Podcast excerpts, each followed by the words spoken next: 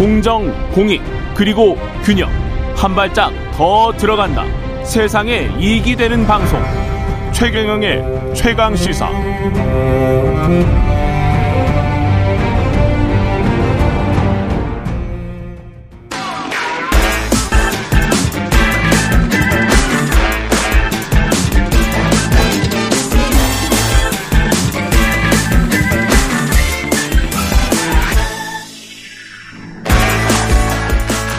네, 최경영의 최강 시사 오늘 제가 대신 진행하고 있습니다. 예, 목소리가 다르니까 제가 수시로 이 말씀을 드리네요. 예, KBS 보도국의 이재석 앵커입니다.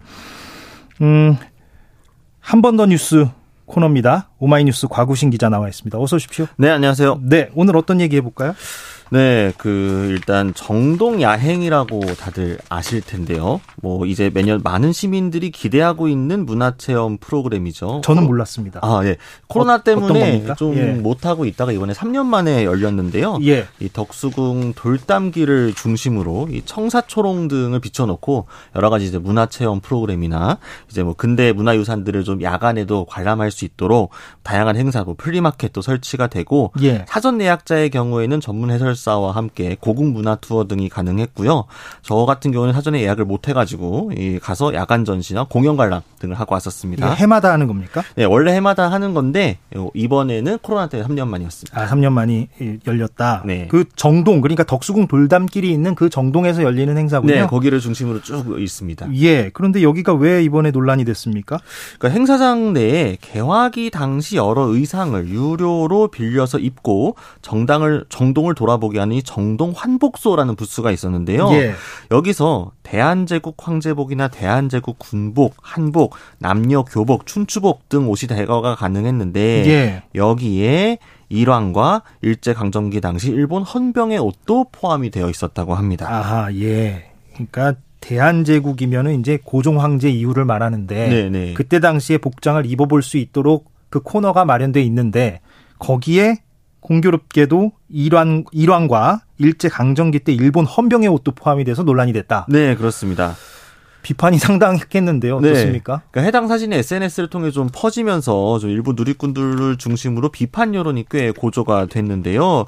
일단 행사 자체가 원래 대한제국 이후로 이 근대 역사와 문화를 체험해보자라는 이 취지인데 일제강점기 당시에 일본군 제복을 전시하고 대여까지 하는 거는 또 유료로요. 부적절하다라는 비판이고요. 예. 특히 이제 뭐 정동에 있는 덕수궁 중명전 같은 경우에도 어제 좀 등이 밝게 켜져 있었는데 1905년 일본이 대한제국 대한제국 외교권을 빼앗을 을사늑약이 체결되었던 장소기 때문에 아, 장소의 상징성도 있다. 네, 그렇죠. 예. 주최 측이 좀 우리 시민들의 역사적인 이 감정을 좀 고려하지 못하고 안일하게 준비한 거 아니냐 이런 비판이고요. 예. 그리고 당시 대화 안내문에도 일왕이란 표현 대신에 일본 천왕이라는 명칭이 사용됐다고 합니다. 아, 우리는 일왕이라고 쓰는데 보통 그렇죠. 예, 보통 그렇게 하는데 천왕이라는 단어를 또 썼군요.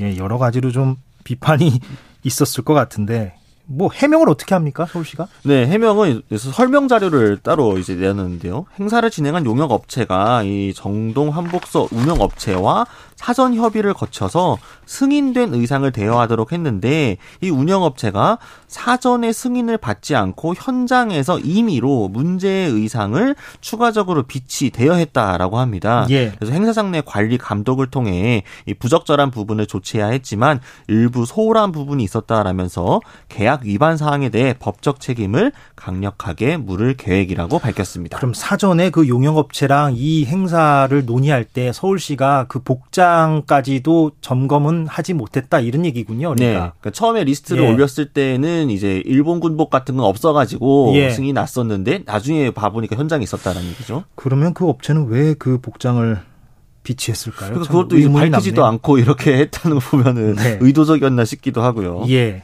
알겠습니다. 다음 소식은요? 네, 어, 고려대학교 총학생회가 인권 주간을 맞아서 박경석 전국 장애인 차별 철폐연대 대표를 초청을 해서 강연을 열려고 했다가 예. 공지 사흘 만에 돌연 취소를 해서 논란이 일고 있습니다. 전장현이죠, 주셔서 네, 전국 전장현이죠. 장애인 차별 철폐연대 예, 전장현 박경석 대표는 그 이준석 전 국민의힘 대표와 어, TV 토론도 토론도 했던, 했었고, 예, 네, 그렇죠. 그런 어, 인물이죠. 예.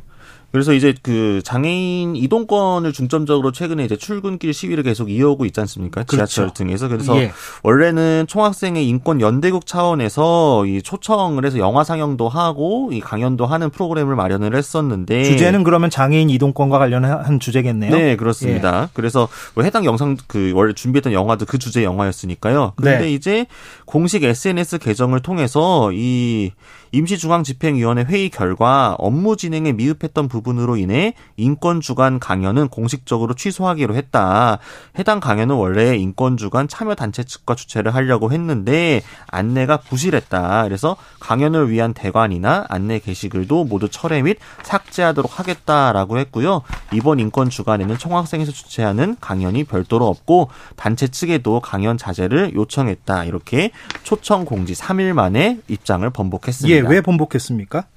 그러니까 지하철 탑승 시에 반대하는 학생들을 중심으로 교내에서 온라인 여론이 좀 크게 불었기 때문인데요. 예. 고려대학교 이제 재학생과 졸업생들이 함께 이용하는 온라인 커뮤니티 고파스 또 원래 수강 신청 프로그램에서 출발을 했지만 현재는 여러 대학 재학생들의 익명 커뮤니티 역할을 하는 에브리타임에 뭐 지하철 테러다 뭐 불법 시위자다 뭐 이런 워딩까지 써가면서 이 고대 학생들의 전체가 전장현과 연대한다는 꼬리표가 붙을까 걱정된다 이런 비난 글이 많이 올라 나왔다고 합니다. 음. 이런 여론이 들끓자 총학이 급하게 강연을 철회를 한 건데요. 예. 또 반대로 일각에서는 또다시 익명 여론 때문에 총학이 휘둘리냐라는 비판 여론도 있다고 하고요. 예. 전장현은 이제 서울 지역 대학 인권연합 동아리의 주최로 오늘 저녁 고대 생활도서관으로 조금 더 좁은 공간입니다만 바꿔서 강연을 하겠다라고 입장을 밝힌 상태입니다. 아 고려대학교에서 강연은 계속 하긴 한다. 네, 그러니까, 그러니까 장소로 옮겨서 네, 총학생회가 취소를 하니까 예. 다른 이제 연합 동아리가 다시 섭외를 해가지고 주체가 달라졌군요. 거군요. 네, 그렇게 하겠다고 합니다. 예. 근데 어찌됐건 이렇게 취소한 결정에 대해서 총학생회를 두고 찬반 여론이 좀 학내에서 있었겠네요. 네, 좀 꽤 있는 것 같습니다. 예, 그러니까 전장현의 그 시위 방식에 대한 반발 여론이 있어서 그래서 취소가 되었다는 얘기고, 예, 좀 어, 마음이 아픕니다. 이 마음이 아프다는 표현을 예, 우리 청취자분께서도 쓰셨네요. 2917번이죠. 장애인 단체 대표의 강연이 이렇게 논란이 될 일인지 의문입니다. 마음이 아픕니다. 이런 표현을 청취자분께서 쓰셨습니다. 저도 비슷한 예 생각이 좀 드네요. 알겠습니다. 예 여기서 예 마무리를 하겠습니다. 오늘 어, 한 번 더 뉴스 오마이뉴스 과구신 기자와 얘기를 나눴습니다. 오늘 고맙습니다. 감사합니다. 네.